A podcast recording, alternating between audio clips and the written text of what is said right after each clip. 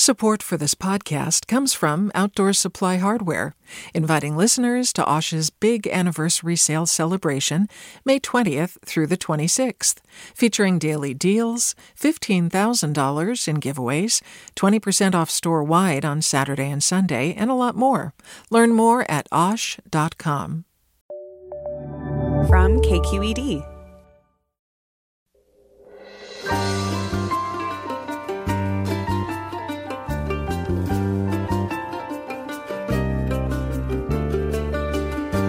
From KQED in San Francisco, I'm Alexis Madrigal. Happy Thanksgiving in a special holiday edition of Forum. We're going to listen back on my interview from early this month with Gary Shteyngart. From his first novel, The Russian Debutante's Handbook, through the underrated Absurdistan and celebrated super sad true love story, to his memoir, Little Failure and Pieces in the New Yorker, Shteyngart has the kind of touch for comedy that can't be taught. But deep down, his novels also want to be more. He is a Russian novelist, after all, Russian American at least, and weighty questions crop up in his books.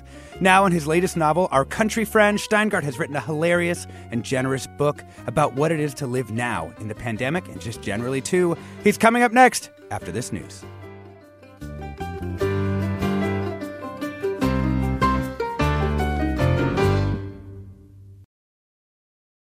Welcome to Forum. I'm Alexis Madrigal. Our Country Friends, Gary Shteyngart's new novel, came out yesterday. The reviews of the book leading up to the release have bordered on the ecstatic. In the New York Times, Molly Young wrote, Our Country Friends is a perfect novel for these times and all times. The single textual artifact from the pandemic era I would place in a time capsule as a representation of all that is good and true and beautiful about literature. I hope the extraterrestrials who exhume it will agree. I mean, I agree. It's really that good. It reprocesses Gary's own previous work and sends up the Russian country play and complicates the immigrant come up story in a way that all feels effortless. It's big hearted, unflinching, extremely American, and texting pictures of pages to friends funny. It's so good to talk with you, Gary. Welcome to the show. Thank you. It's so good to be back. Yeah. So, set up the plot for us. Like, we meet Sasha Senderovsky, a novelist who is most definitely not you. Not uh, me at all. No. and then what happened? Yeah. Uh, yeah. So Sasha's a kind of, oh, let's say, failing Russian novelist uh, who lives in upstate New York. Um, that's not me at all, although I do live in upstate New York and I am Russian. um, and he's married to his wife is Masha, and she is a Russian psychiatrist. Uh, also, not my wife at all. Uh, and they have a kid uh, kind of he um, she is uh, sort of uh, questioning her identity at the beginning of the book. Uh, her name is Nat, and she's adopted from China. And then uh, all, the pandemic strikes, and all of Sasha's best friends uh, make their way up to his little upstate house. So there's Karen Cho, who is a um, very wealthy web application developer. She's developed this app called True Emotions, that's kind of like a magic love potion. It makes people fall in love with each other. Uh, there's his friend Binod Mehta, who's a kind of uh, failing novelist slash um, short order cook at his uncle's um, restaurant in Jamaica. Uh, I'm sorry, in Jackson Heights, Queens. There's um, uh, there's uh, Ed Kim, who is this uh, dandy, a gentleman, as you described. Gentleman. yes, he's a fine gentleman who is the son of uh, um, the owners of a chaebol in Korea. Chaebol is a gigantic corporation like Samsung. Uh, then there's a Dee Cameron. Get it? The Cameron? like, oh god. Uh, yes, Dee Cameron, who uh, is this fiery Southern uh, essay writer, and she's as she likes to put it, of the left, but at the same time, she sometimes flirts with the hard right just to get more hits and attention from people. And so those are the main characters. But then comes a gentleman known solely as the actor. And this uh, thespian of great note who is very attractive is sort of like the hand grenade that's thrown into this yeah. little idyllic uh, country community. And he ends up, you know, having a relationship with just about everyone, all these love triangles worthy of Tolstoy. And, you know, and then um, uh, he really wreaks havoc upon the whole scene. He's the, he's the wild card.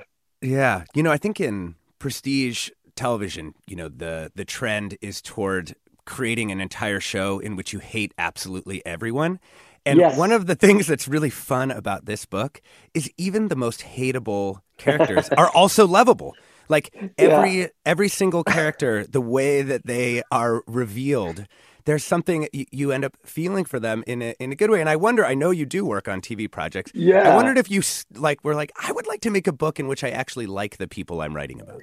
You know, it was it's so rare for me because I I am uh, kind of a I do specialize in anti-heroes. You know, uh, Absurdistan, which you mentioned, features the 400 pound son of a Russian oligarch who's constantly obsessed about his uh, circumcision gone wrong.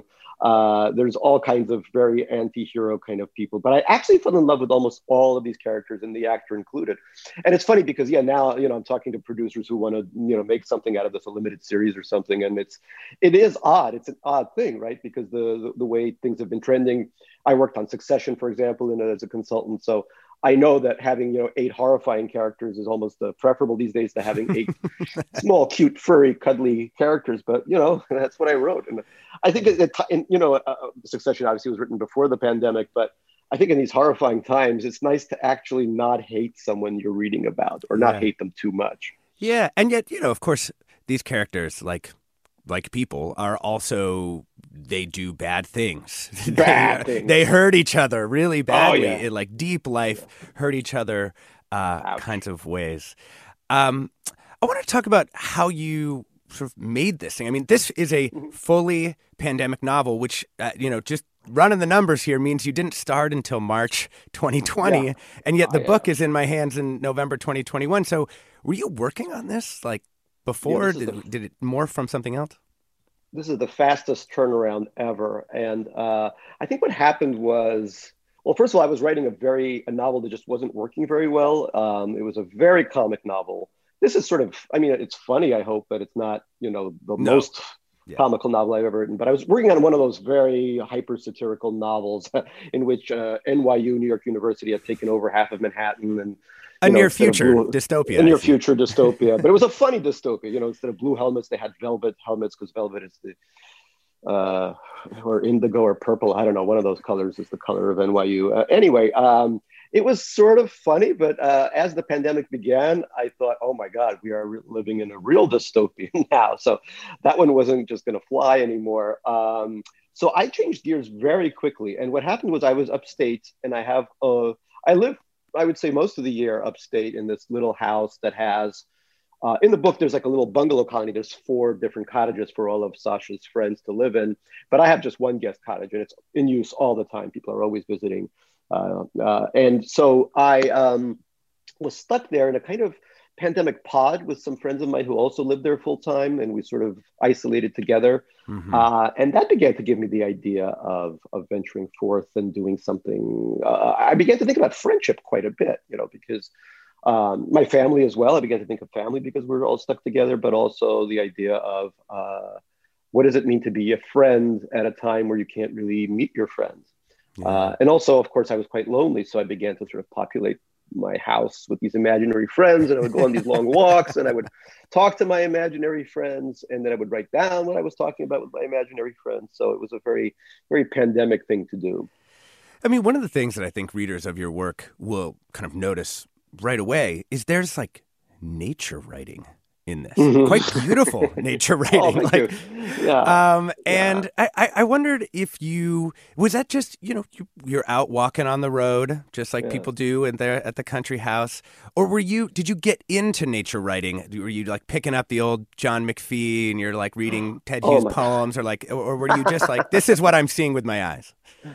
Oh my God, John McPhee. I mean, I love John McPhee, but I if you too. ever told me that I would be writing a, a book with, you know, huge lyrical passages about nature, I would have laughed you off. I, was never anything I'd written about. My my books are resolutely urban. I mean, they're as urban as you can get. Uh, but here I was left to my own devices for large stretches of the day. I took four hour walks. I began to notice that, oh my God, the daffodils are coming in. And that tree is maybe a spruce. I don't know. I got to get an app that'll tell me, you know, as, as everyone started to get all these apps that would tell them very basic things that most people know, but somehow New Yorkers just don't know. Um, and we, you know, that right now there's this wave of people just rushing toward Mhm. upstate. uh, and probably I, am guessing something like that is happening in the Bay Area, perhaps. But in uh, in, in upstate New York, little uh, you know these post-industrial towns like Kingston, beautiful towns which have great historical history, but were kind of uh, messed up by the departure of industry. I think in that case, the departure of IBM, which had a campus mm-hmm. there. So uh, really messed up cities that all of a sudden are getting huge. I, I, I shouldn't say messed up. I mean, uh, cities that have been through a lot but have their own wonderful culture and now are being kind of overrun by Brooklyn hipsters, basically. Yeah. I mean, I, I grew up in a town in a similar position to Portland, mm-hmm. Oregon, mm-hmm. but not, not oh, I see. That. And so, mm-hmm. you know, all the all the pickup trucks and the sort of the, the slow creep of like bougie markets, you know, up the yes. freeway kind of is what, yes. I, um, yes. and I wondered, you know, in your interactions with the town, um, do you feel like you live there or are you a New Yorker who has a country home there? I think it's it's you know it's been about 11, 12 years since I've uh, since we bought that house, and I I think a couple of years ago um, I began to feel more confused by New York than I am by upstate, which I guess is hmm. you know I, I remember just walking down the street after spending months in the summer there, walking down the streets of New York and being like, I'm made a little bit anxious by all this, you know, all these people, what's happening here? Uh, you know, and everyone's talking, and and but also at the same time, and I know this is a very boring um, sort of uh, um, complaint, but I New York has become very different from the city I remember in the '80s, and in some ways, of course, it's much safer, etc. But it's also very corporatized these days. I mean, I have I think literally eight Walgreens in a three-block radius of me, and, and 12 Chase banks and you know I mean you name it it's just it's a and I place. live in the, in the middle of it's a different place, and it's not a place I particularly. It's not a place that gives that's interesting to explore anymore. Except you know, there's all these wonderful food places, and, and you can. That's all people do is just eat out. That's become the main hobby and sport in Manhattan. Yeah. But it was a very different city. It was a city full of stories when I was growing up. You know, you'd walk down the street and just like in Jay McInerney's Bright Lights Big City, you know, somebody uh, in the opening scene tries to sell the protagonist a ferret you know, everyone was trying to sell us a ferret back then. It was like ferret central. Um, and now, of course, it's it's you know, uh, you know, Walgreens does not have a ferret counter. Uh, yeah, yeah, so it's very different. So I prefer. I mean, I'm often more surprised by things upstate than I am by things in the city. Yeah. We're talking with novelist Gary Shteyngart about his new pandemic novel, if we can call it that, Our mm-hmm. Country Friends. And we want to hear from you. Um, were you in a pandemic pod? What's kind of one of your yeah. favorite memories from that time? And listeners, have you gotten a chance to read this book or, or Gary's previous work? If you've got a question for him, now's your time. Give us a call now at 866 733 6786. That's 866 733 6786. You can get, on, get in touch on Twitter and Facebook. We're at KQED Forum. Or you can email your questions for Gary Shteyngart to forum at kqed.org. I'm Alexis Madrigal. We're going to explore some themes from the book when we come back from the break. Stay tuned.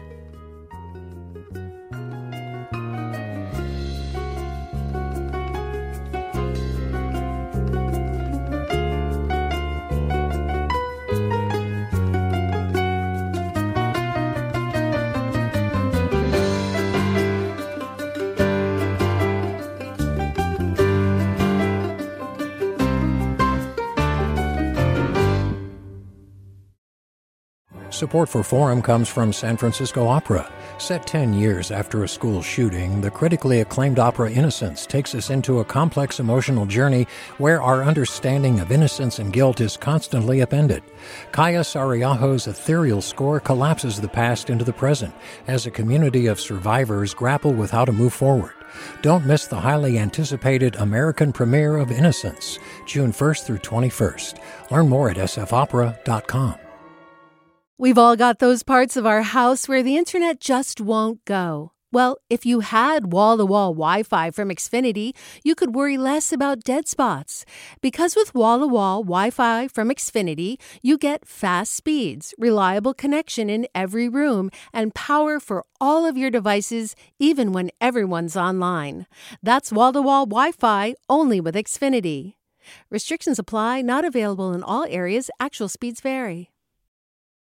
Welcome back to Forum. I'm Alexis Madrigal. We're talking with novelist Gary Shteyngart about his new novel, Our Country Friends.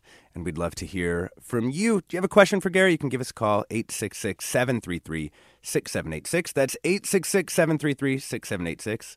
Twitter and Facebook, KQED Forum, or you can email your questions or comments to forum at kqed.org. I want to talk about what the pandemic did to us. Gary. I mean, you wrote in the New Yorker of that time, uh, uh, uh you know, the pandemic moment when we're all all inside. Mm-hmm. My mind rotates around and around like an owl's head. Rumination is the coin of my realm. Interiority breeds interiority. We are all living in a Rachel Cusk novel now. What do you think? long term like we look back on this you put your like novelistic hat on mm-hmm. this period will it have like changed the way Americans think of themselves or each other or this country? Yeah, I mean, it's interesting. Uh, we were faced with this enormous crisis. Um, societies often come together in, in a time of crisis. Uh, for example, uh, the way uh, our nation and, and nations, allied nations, came together during the Second World War. But what was fascinating about this, obviously, is the way we were actually split even further apart. Um, to me, that's the frightening thing is that the nation keeps being cleaved into sort of mini nations, uh, which increasingly feel like they have nothing to do with one another. Uh, obviously, there are bad forces, bad actors at work here that um, are creating that feeling.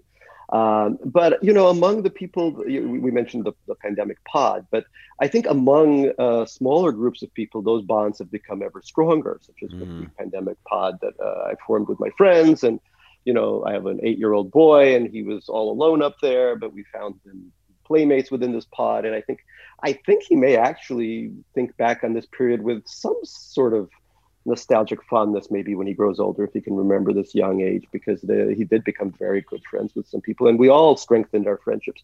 In a weird way, it reminds me of the Soviet Union when I was growing up, mm-hmm. where, you know, um, you, the state was a disaster, politics were horrifying uh, but people became, but your family and your friends were sacrosanct. You know that was the that was sort of the most important unit that you could look toward.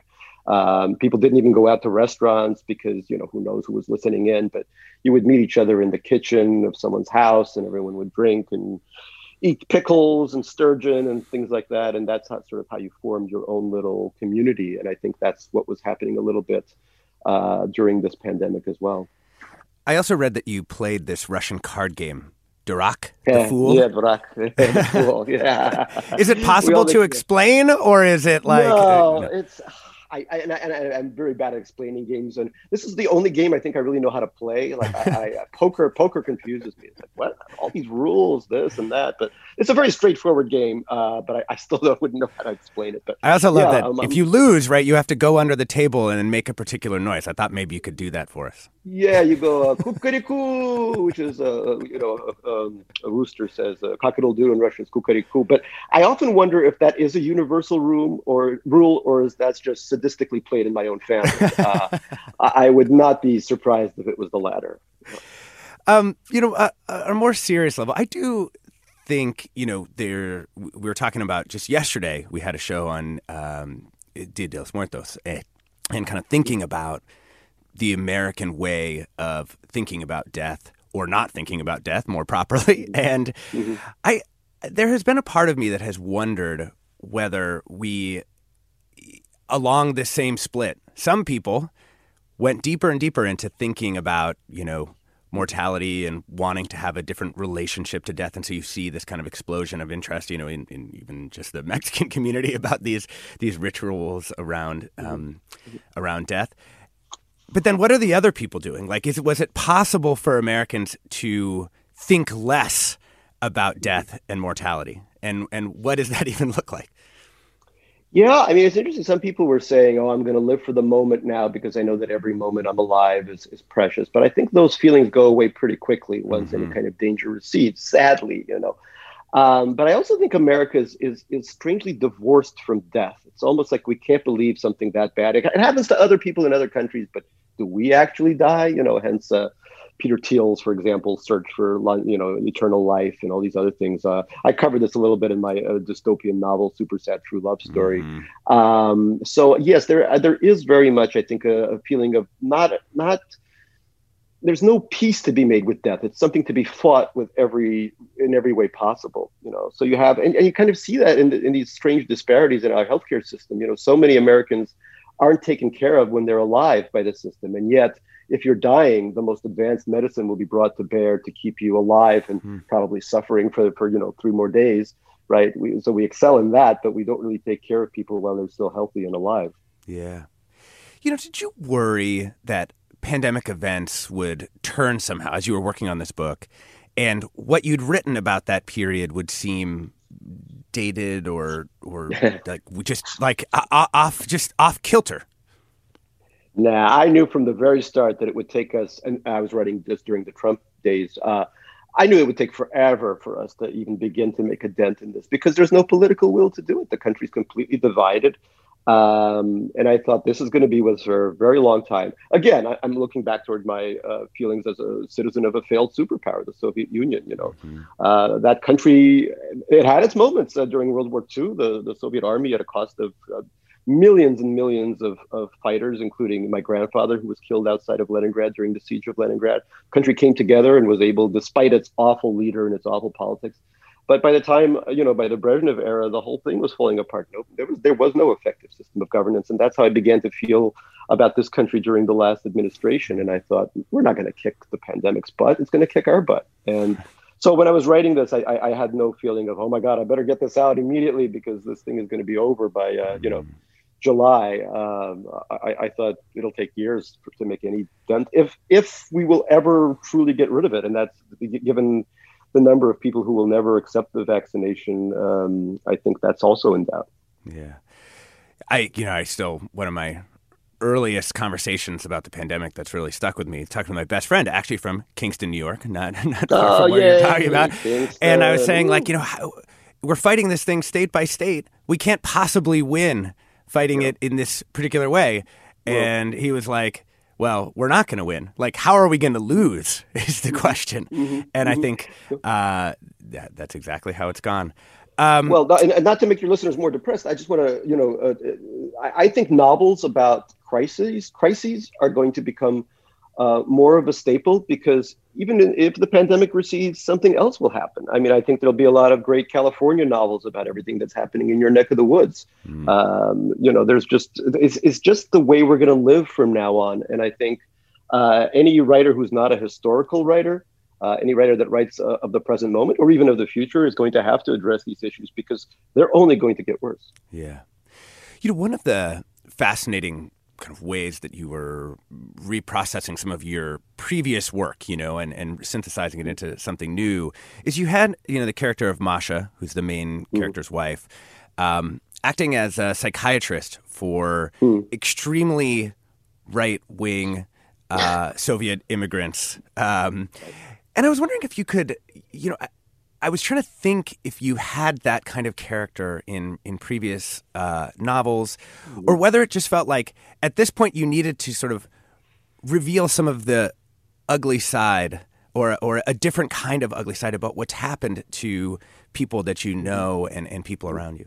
Yeah, for sure. I mean, um, yes, my relatives, uh, people in my family, many of them are uh, on the far right. Many of them won't accept vaccines uh, because they listen to either Russian state television, which tells them you know millions have died from fighters, Pfizer and Moderna, or you know Car- Tucker Carlson or whoever, and so they're brimming with wonderful misinformation about everything and are very happy to spread it to others. So that was a, uh, obviously a, a, huge inspiration. And I also, you know, I look at, at, at, Facebook where some of the people that follow me, strangely enough, are these Russians, and I hmm. look at their feeds, and I, I just, uh, you know, there's a chapter in the book where I kind of quote yeah. from some of these absolutely horrific, racist, far right feeds, and uh, that is exactly what they're disseminating. And I think, you know, some of your listeners might be actually shocked by the level of vitriol. Maybe not, but the level of vitriol is so disgusting uh, and, and it's so and it's funny you know because it, they grew up in a country the soviet union uh, with such high levels of misinformation and when you turn on the news everything was a lie and and then they fled that country, and now in America they seek out uh, the lies here. Uh, it's almost like their conditioning cannot be over programmed. We're talking with, excuse me, we're talking with novelist Gary Shteyngart about his new novel, Our Country Friends. And we do want to hear from you. Did the lockdown strengthen your friendships and relationships, or did it erode them? Were you in a pandemic pod? And do you have even like good memories even uh, from this strange time. Give us a call now, 866-733-6786. That's 866-733-6786. You can get in touch on Twitter and Facebook. We're at KQED Forum, or you can email your questions to forum at kqed.org. Um, a listener tweets, I'm not a scab puller. The lockdown is way too fresh, and my life is not back to normal yet. Uh, I might read this book in 10 years. Have you been getting that reaction from people like, hey, I, I actually, I'm not ready? Or are people feeling hungry to, to process that feeling? Well, I think the important thing to remember is that the pandemic forms the background of this book, but it is not this book. Uh, the yeah. book is about yeah. friendships and families. Uh, and I think the people that I've talked to who have read the book say that it actually, because I mean, there's tragedy in the book as well, but the the, the sense is that of reminding us of the funnier aspects of the pandemic, all the different things uh, that, that that made it uh, both incredibly strange, but also, you know, just uh, droll and interesting in some ways. For example, in the book, there's a restaurant uh, that's known for its hand sanitizer. It has really great hand sanitizer, and the food is okay, but people really come up to, to sort of use this really great hand sanitizer. So uh, aspects like that, and I know people may be saying it's too soon. I'm not nostalgic for it yet because I'm still living through it, but I think that the tone of it is such that we're able to process one is able to process what happened and maybe think about it in a different way. I mean, that's my that's my dream for it. But again, it's you know, friends is in the title and friendship. Most of my other books, in some ways, were about either romantic relationships or about uh, the relationship between children and parents, specifically immigrant children and parents, and that's definitely in here as well. Uh, but the most important part for me is just the way people share their friendships. And, and t- speaking about immigrant friends, I realized that, you know, I was talking about how many of our parents are listening to this misinformation and stuff. You begin to realize how many, not all, of course, but many parents that I know uh, of, of immigrant children, such as myself, were not able to fully guide us in, in the American context because their mm. appreciation of life was from such a different and, and awful place for many people, you know uh, whether Russian immigrants who survived Hitler and Stalin, uh, Chinese immigrants who survived the Cultural Revolution, Korean immigrants who survived, um, uh, whose parents survived uh, Japanese occupation or the or the Civil War in Korea, or you know Indian Americans whose parents had survived partition. They were all very traumatized. Uh, uh, down the line, and often we couldn't really turn. They could we couldn't turn to them to give us the exact advice we needed. And so our friendships were strengthened in a way, and we became sort of parents to one another. You know, so everyone took on a different role. I remember as the writer, I was charged with uh, writing um, CVs for for people applying to jobs. You know, because I'm supposed to have been very good at that. So I would, you know, brush up their cover letters and all that kind of stuff. And then another friend of mine who was great at sewing things made wallets for everybody. You know, so we wouldn't have to go out and buy wallets. It was all very cute. Uh, but I think we really felt a, a, very stronger connection. And that is one of the bases of this book. You know, the way uh, these friendships, now everyone is in their 40s, everyone is looking back, everyone's been given a kind of scorecard by society as to how well they've done. So there's some competition, there's some jealousy. Uh, there's some betrayal that, that, that, that is unearthed throughout the book, but uh, in general, it, it's, it's about uh, the strengths and challenges of being friends so closely with somebody else that you almost feel like they're the brother or sister you never had. And the pandemic sort of levels them all out again. There they are. No matter no matter how their life has gone, they're stuck in the same place doing the same thing. Yeah, yeah. I mean, no, I mean the pandemic gave me a very nice uh, stage, if you will. I mean the, the book is shaped like a four act play. It gave me a very nice stage to explore uh, friendship as a topic. Yeah. Um, one of the other things about immigrant parents too is I feel like some of them, because they had survived so much, um, didn't necessarily take COVID seriously, uh, or or lots of other things. Some you know friends of ours, their parents don't worry about air pollution. They say because they have mm-hmm. third world lungs, and I'm like, wait, no, no, that's not how lungs work. you know, that's the fact that you had a lot of particulate emissions in your childhood is actually still bad, even if yeah. Um, yeah. things are better now. So sometimes the risk yeah. analysis in in a lot of communities feels like it was quite different than than in other places. Sure. I mean, you know, if you come from a family like mine where I don't know, more than half of it, if not more, was eviscerated by, you know, Stalinist labor camps or, or Hitler's um, Operation Barbarossa, where he conquered the, the, former Soviet Union or parts of the former Soviet Union. Uh, climate change begins to seem like a very abstract thing. You know, there's not Germans shooting at you, so everything must be okay. Uh, you know, oh, it's a little warmer. The daffodils are coming in earlier, but that's probably but that's not a big deal compared to millions of people, uh, you know, murdered all around you. So yes, I, I think that cost analysis is, is, is risk analysis is maybe in there as well. Yeah, you know, there's a a character that I feel like is a, a new type of character in your work as well, in Vinod. Um, mm-hmm, mm-hmm. In in part because Vinod's not funny. Mm-hmm. There's no there's kind of no gag. He's just kind of right. a good person uh, mm-hmm. trying to trying to make his way in the world. Yeah. Um, did you tell me about writing a character that really does feel quite mm-hmm. different from the other people uh, in, in all your books?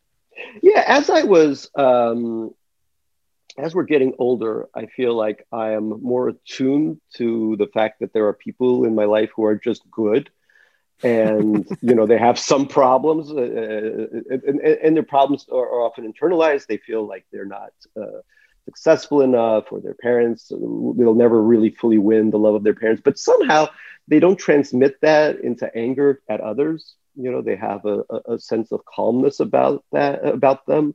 Um, and previously in my more satirical works I, I don't think i would have turned to characters like that because I need something explosive and funny and and uh, you know full of witty quotes, etc. I mean, not that Vinod isn't witty at times too, no, no. Um, but um, I, I, began to become more attuned to people like that and, and developed a, a real soft spot for them. Um, and and writing them turned out to be quite easy. And and and and Vinod is also somebody who lost a lung to cancer. He's been very sick, which is one reason he comes up to Sasha's uh, upstate um, menagerie because he needs to, you know, he's, he's very worried that he would, uh, he lives in Queens, which was in, in Elmhurst, which was the epicenter of, of mm-hmm. COVID during the time it hit New York. So he's sort of coming there in a way that he's thinking he's saving himself. And, he, you know, um, so he, it's one reason why he comes up. Um, but it's true. I also, you know, as we get older, I have a lot of friends who are falling ill and I feel a particular kind of kinship. I grew up very sick with asthma, and asthma was not treated well in the Soviet Union. There were no steroid inhalers or anything like that. So I feel mm. a great kinship toward people like that, and I think. I think as I, you know, as I age, uh, I, I'm more ready to handle characters like that as opposed to just going for the sort of, you know, the funny sort of Dickensian archetypes of characters. Yeah. We're talking with novelist Gary Shteyngart about his new novel, Our Country Friends. A uh, few listener pandemic memories before we go to break. Leslie writes, Spending every social visit outside under the stars, breathing the fresh air of trees, and seeing ducks fly overhead during a sunset dinner was a wonderful year. Hope that part never ends. Another listener writes, my pandemic pod was made up of two other families. We hung out together regularly, and I got to know these people better. I knew them well, but really got to know them after this. Same was true for friends who were not near us. Amidst all this sadness, I am grateful that the pandemic clarified what was important human connection. I'm Alexis Madrigal. Stay tuned for more after the break.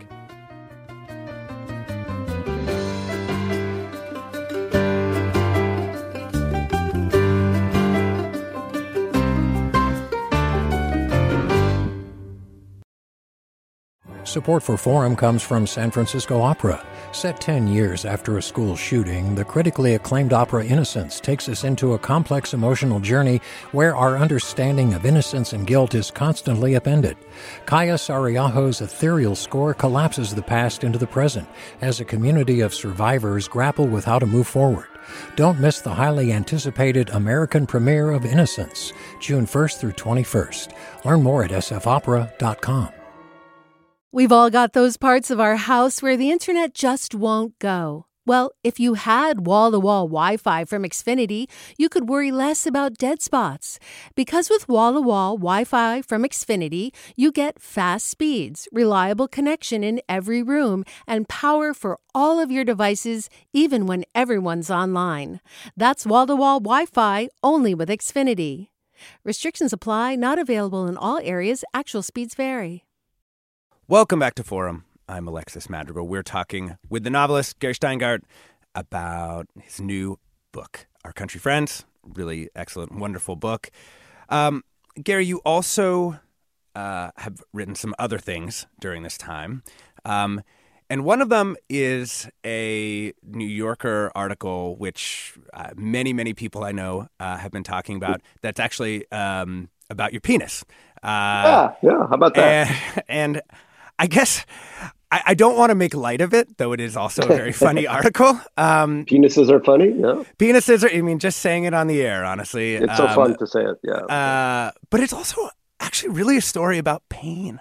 Um, Yeah. So maybe you could tell us a little bit ab- about that experience because Sure. it really touches on a lot of these things, you know, mor- mortality, healthcare system, uh, and, and much more. Yeah, it definitely touches on a lot of things. Yes. Um, I would say that, uh, yeah, when I came to America when I was seven years old, um, my parents, one month after we arrived in Queens, uh, my parents were visited by Chabadniks, uh, followers of the Lubavitcher rabbi. Uh, and they said, uh, one of them spoke Russian, and he said, you know, you really got to circumcise your kids. In this country, we circumcise kids. So a month later, uh, I was circumcised. Uh, you know, sort of, welcome to America. Now we're going to cut off a part of your penis. Um, that's the national way.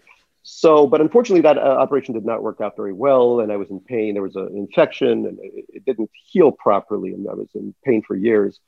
And then, without getting into too much detail, during the middle of the pandemic in uh, August, late August of 2020, um, one of the problems that was engendered by the first operation became a problem again and became a very, very painful problem. Um, for which I sought the help of about 12 urologists. Uh, I actually spoke to a great hypnotist to try to get my mind off the pain from the Bay Area. Uh, Eric How'd we do? Did we help? You did great. I uh, this is what I love about the Bay Area. If you need a hypnotist, you, you guys have your fair share of them. Uh, but this one was brilliant. Um, uh, plastic surgeons, uh, all kinds of doctors, uh, and finally, after about a year of incredible pain, the kind of pain that was you know bordering on suicidal thoughts, um, I found a doctor, weirdly enough, in Lake Success, New York, which was the title of my last novel, uh, a doctor who prescribed a kind of ingenious um, pain compound. Uh, it's a it's a, something you put topically, you put on topically, um, and so it became. Uh, I, I became very interested in the history of circumcisions. I talked to a friend of mine who's a rabbi. I began to uh, really look into it uh, before I began this New Yorker article, and some of the things I found are absolutely horrifying. Um, especially in the way this country has treated circumcision, um, because most of the world outside of the Middle East, outside of Islamic and Jewish culture, does not really engage in this practice. Uh, but I learned a lot about how the American Medical Association, why it began to support it in the 19th century, where it was thought circumcision was thought to be a, a cure for things like paralysis and lunacy, quote unquote. Mm. In fact, at one point, uh, all the males in a New York uh, lunatic asylum, as they used to call them, were circumcised. And shockingly enough, it did not cure their mental illnesses, only made them hurt quite a bit more. Uh, and then, you know, every decade or so, the American medical establishment comes up with new reasons why we should circumcise. And those are kind of dealt away with. Uh, and at one point, it was a very, uh, you know, the American Medical Association presented a very racist idea of why, for example, uh, Jews are so smart and chaste, whereas other groups, you can imagine which groups are, are terribly promiscuous. And Oh, the geez. reason was circumcision. Yes, so even racism was able to find its way into the discourse. And as a Jew, look, I mean, I, I you know, there's um, 613 mitzvot or good deeds or commandments that are, uh, you know, that, that a Jew is instructed to take. And very few Jews follow, even very religious Jews follow all 613 commandments, of which circumcision is one. And I guess my message to, to, to, to Jews is, you know, if you want to be closer to Jews, Judaism, choose a less painful commandment to follow. You know, the, the keeping of the Sabbath, which is such a beautiful commandment, putting away your Facebook and Instagram, you know, putting all and, and Twitter, putting that away from Friday sundown to Saturday sundown.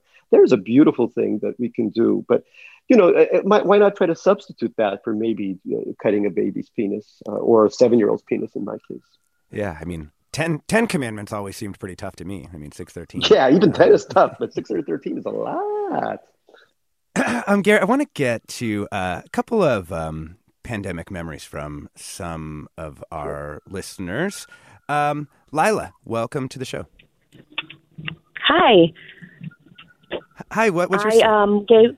Yeah, I gave birth to twins on March 16th, 2020, which was the day that Ooh. our city shut down. And um, for three months, we basically barely made it. And we finally decided that we had to open up. And that began the beginning of our family sleepovers, where we had one family that came over pretty much every single weekend, and the entire family slept over. oh my gosh, really? Will be stamped in my heart forever. It doesn't matter what happens from now on; they will be our family. Yeah. Thank you Very for that. sweet. Yeah, there's kind of this like friend to family conversion. I mean, it's actually interesting Yeah. because in, in your book, they basically are already family. They've been sort of forged by uh, the Yeah. outer boroughs. and Right. uh, yeah. uh, but I think one of the things that's great is I think lots of people, I, I certainly felt this, lots of people were, were actually feeling that same thing. Yeah, absolutely. It's it, it, really you know as as a previous caller also said it, it sort of or uh, it sort of made friendships into into families and I think in, in a in a book like mine it's it's friends remembering what drew them together to begin with because some of these people are very far flung live in different parts of the world uh, they haven't many of them haven't seen each other in a while and, and you really begin to remember all of these all of these memories and what brought you together in the first place Yeah. It's, it's, you know, in the book, the sort of character who I think represents that transformation most completely is maybe Ed, who's sort of this world Mm. traveler who arrives at this upstate bungalow and it just basically wants to scream into a pillow because their sort of modus operandi is to just keep moving Yeah. keep moving. Yeah. Yeah, no, Ed was Ed was fun to write because he's uh he's Korean by birth, but he doesn't even have Korean citizenship. He has Canadian, British, and Swiss citizenship, so he's one of those people. And I Perfect know world quite a few traveler. Perfect world traveler. But I think there was a lot of Ed and uh, a lot of me and Ed as well because um, before this pandemic, I was always traveling nonstop. Um, I did a lot of writing for uh, for TV, so I'd have to go to LA or uh, touring for my books in America and Europe and sometimes Asia, and it was always just nonstop travel. And um, I loved it, but I was getting really tired of it and, and really missed my family and friends. Uh, but after two years of this, I I haven't. I'm going on my first trip for this tour to Boston in. On Saturday, that'll be the first time I'll be leaving New York State, and I am dying. I have never wanted to see Boston more in my life. like, I will eat their food. I will eat Bostonian cuisine. Anything, just get me out of here. You know. Um, let's bring in one more caller, Tiffany from Oakland. Welcome. Hey, Tiffany, are you there? Tiffany, are you there? I'm here. Hey, Tiffany, what was your uh, pandemic story? Well, we had a wonderful uh, uh, block um, already, and we just got stronger. You know, I think we were we were very, very, very thankful that we had each other to lean on when we couldn't even see our own families. We celebrated all the holidays to- together, quite a few 40th birthdays, and there's a vivid memory I have of walking up Claremont Canyon with uh, one of our pod dads, and just you know the kids we just took it all in stride and enjoyed and loved on each other and it was just a, it was a, it was actually a really magical part of my life I'll always remember.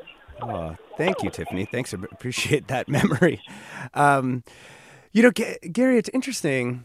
I, I do have this weird feeling, uh, as you do, I think, that this period of sort of introspection and community bonding is something that we'll both remember fondly and also perhaps not continue. Yes. Which, like, sure. that, that that's one of those, eh, eh, and, and maybe it actually brings me to sort of uh, one of the last themes that I, what I, I wanted to get to, which is this book has sort of technology laced through it in Mm-hmm. really interesting ways. The kind of pull of these technologies, as well as um, some of their their dangers. And you know, you're saying, you know, right before we took some calls, just the the idea of the the Sabbath to put your to put your mm-hmm. devices mm-hmm. down, to get rid of Facebook, uh, at least for a day or two, um, and yet we keep not doing that. Um, and I and I I'm really like most reminded by a conversation we actually had ten years ago around mm-hmm. your book Super Sad True Love Story, and you said back then, and I'll just quote you back to yourself because it's pretty mm-hmm. funny. Mm-hmm. You said, "Like Christ, I am suffering for humanity. I did all this research and plugging in for the book. I had very little contact with technology before that. I still have a Yahoo account. That's how old school I am." um, and yet you kind of never unplugged, right? Yes, and that is the other thing. I mean, we'll remember fondly the moments of closeness with friends turned family, etc. But at the uh, other extreme, we didn't just not unplug during this pandemic. I think we plugged in more. I mean, I think we were, you know, I think we Amazon shopped our way into into a whole different uh, consumerist sphere. It was just a, nonstop social media, etc. And, and social media, of course, can draw people together, but we were also, I think, just uh, moving even further into this virtual world and away from the physical world. That was always my fear, and that was always that was the basis for, for really for super sad true love story. Um, I definitely felt that, and I wanted it to be a theme in this book. And in this book, uh, I have this little conceit that it's very hard to get reception uh, where they are, except you have to go to this one part of the house that has Wi-Fi and stuff.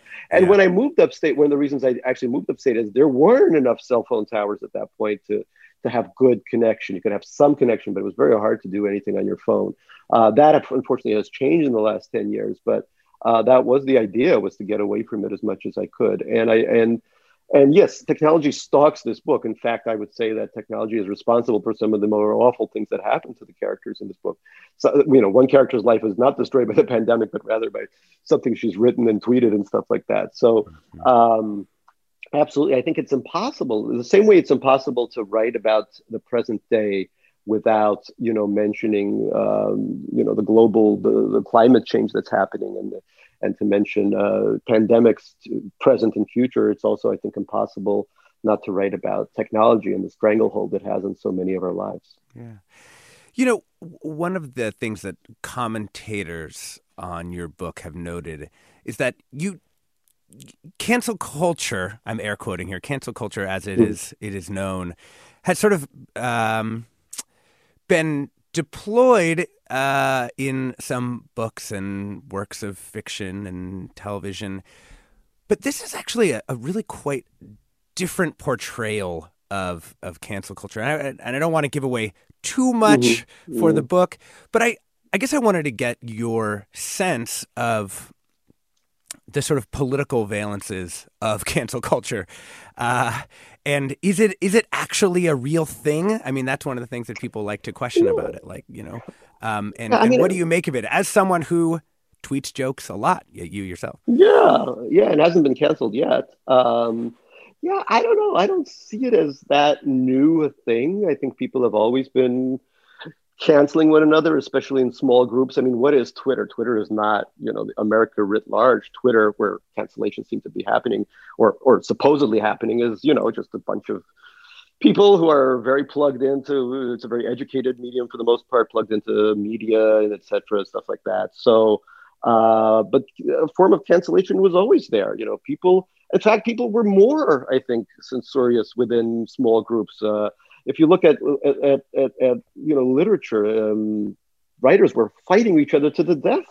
Uh, you know, you'd go to a party and Norman Mailer would punch you in the nose. I mean, talk about being canceled, right? You'd, you'd get it straight in the straight in the schnoz instead of you know somebody saying, "Oh, I don't know, so and so is not you know politically appropriate or whatever." So I think cancel culture was far more violent. I mean, people would duel over over opinions at one point. You know, uh, rest in peace, uh, Mr. Hamilton. So, you know, um, I, I, don't see anything terribly new here, and I think it's slightly being exploited by some people as a as a way of saying, well, the culture's gotten out of hand. But the yes, some people do get hurt. Uh, there are some people who who shouldn't have been hurt, and but I think in the end. Um, their lives straighten out. You know, those people who haven't done anything terrifyingly egregious are uh, survive any kind of attacks the way that writers in the past have survived attacks by even fellow minded. I mean, we're not, you know, this isn't uh, uh, Bolshevik Russia, where where you, you, you face a firing squad if you fall outside of uh, any kind of political orthodoxy. Yeah. Um, some listener comments for your questions. Kate writes. Did you have any guilt writing about some of the more positive sides of the pandemic? As a writer, how'd you talk your way out of that? I'm so excited to read your book, but it's also painful. As someone married to a frontline worker, I lost friends who were scared we were disease vectors. Berkeley was a real epicenter for COVID anxiety and felt very left alone with my two kids without a lot of resources or friends. Yeah, no, so guilt is the is a kind of through line that goes through the novel. The characters and not all characters are very wealthy here, obviously, like Vinod, there are people who are very vulnerable. And obviously the pandemic affected people who were wealthier in a very different way than people who were poorer. Uh, poor people suffered quite a bit more. Frontline workers obviously suffered uh, quite a bit more. Um, and that sense of guilt pervades the novel in terms of its characters constantly worrying about, uh, you know, what, what, what is happening 100 miles to the south in places like Elmhurst, from which all of, you know, from which half of these characters sprung from, uh, which are still immigrant areas, which were disproportionately affected by the pandemic. So absolutely, and and and and that happened to, to, those of us who live upstate. You know, we also felt because we were, for the most part, incredibly safe. Everything was very, uh, you know, everything you could shop, etc., without even going into a store.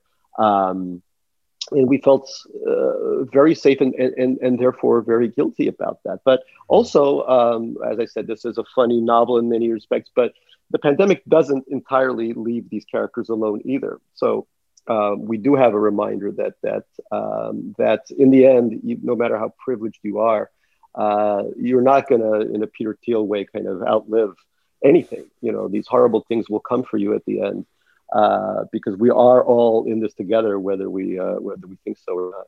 Yeah. Um, last question, probably for you. One listener writes, "It feels like so much of Shteyngart's work is autobiographical. Do his friends wonder if they're in his books? Are they flattered or upset about the portrayals?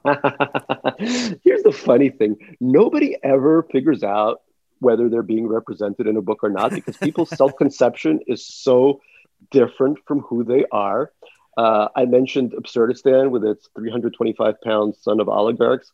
Well, there was a, car- a, a real person who had some similarities to that. And I remember him. You can't go to Kyrgyzstan anymore? Yeah. I, I, got well, no, I can't. But uh, beside that, I remember him running after me on the street, now, and you know he could literally break me in half just by poking me with his with his large thumb. Um, he was running after me. I thought, oh God, I'm about to get my butt kicked. And he came up to me. And he's like, Gary, I just read Absurdistan. Who's that idiot Misha? I love him.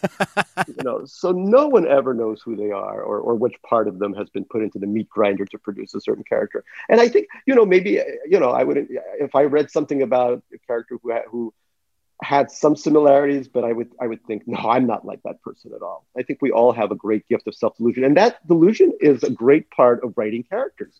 Because if I think I'm an art, you know, I'm a giraffe, but I'm actually an aardvark, the difference between how I perceive myself and who I really am, that's humor. You know, that's the funny part. And that's what everybody brings to the table. You know, every single person, you know, uh, Zuckerberg must think he's a particular kind of person, but the truth is he's really not, you know, and that makes even him funny, right?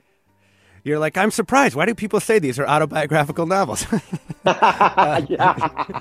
No, I do know when I use myself as a, a, bit of a role model, as I obviously have with uh, Sasha. Yes. Um, this has been so great. It is as always so so good to talk with you. This book Likewise. is so funny, and um, I I honestly think for people who are out there going, I can't read a pandemic book, that they should give it a they should give it a go. I think it's actually with a, a salve, at least for me. Thanks for joining us, Gary. Thank you so much. Always a pleasure. We've been talking with no- novelist Gary Shteyngart about his new novel, Our Country Friends. I'm Alexis Madrigal. Stay tuned for another hour ahead with Mina Kim.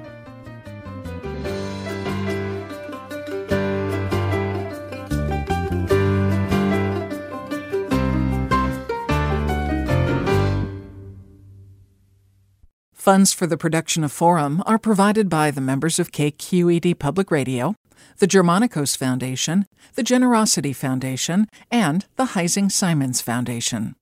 Support for Forum comes from San Francisco Opera. Set 10 years after a school shooting, the critically acclaimed opera Innocence takes us into a complex emotional journey where our understanding of innocence and guilt is constantly upended.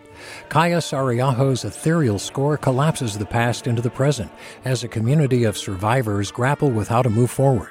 Don't miss the highly anticipated American premiere of Innocence, June 1st through 21st. Learn more at sfopera.com. We've all got those parts of our house where the internet just won't go. Well, if you had wall to wall Wi Fi from Xfinity, you could worry less about dead spots. Because with wall to wall Wi Fi from Xfinity, you get fast speeds, reliable connection in every room, and power for all of your devices, even when everyone's online. That's wall to wall Wi Fi only with Xfinity. Restrictions apply, not available in all areas, actual speeds vary all over the country. We need to improve reading in Wisconsin. Schools are changing the way they teach reading. I'm calling for a renewed focus on literacy. We have gotten this wrong in New York and all across the nation. And it's happening because of a podcast. I think your podcast has changed my life. And I'm going to share this podcast with everyone I meet. Sold a Story investigates how teaching kids to read went wrong. New episodes of Sold a Story are available now.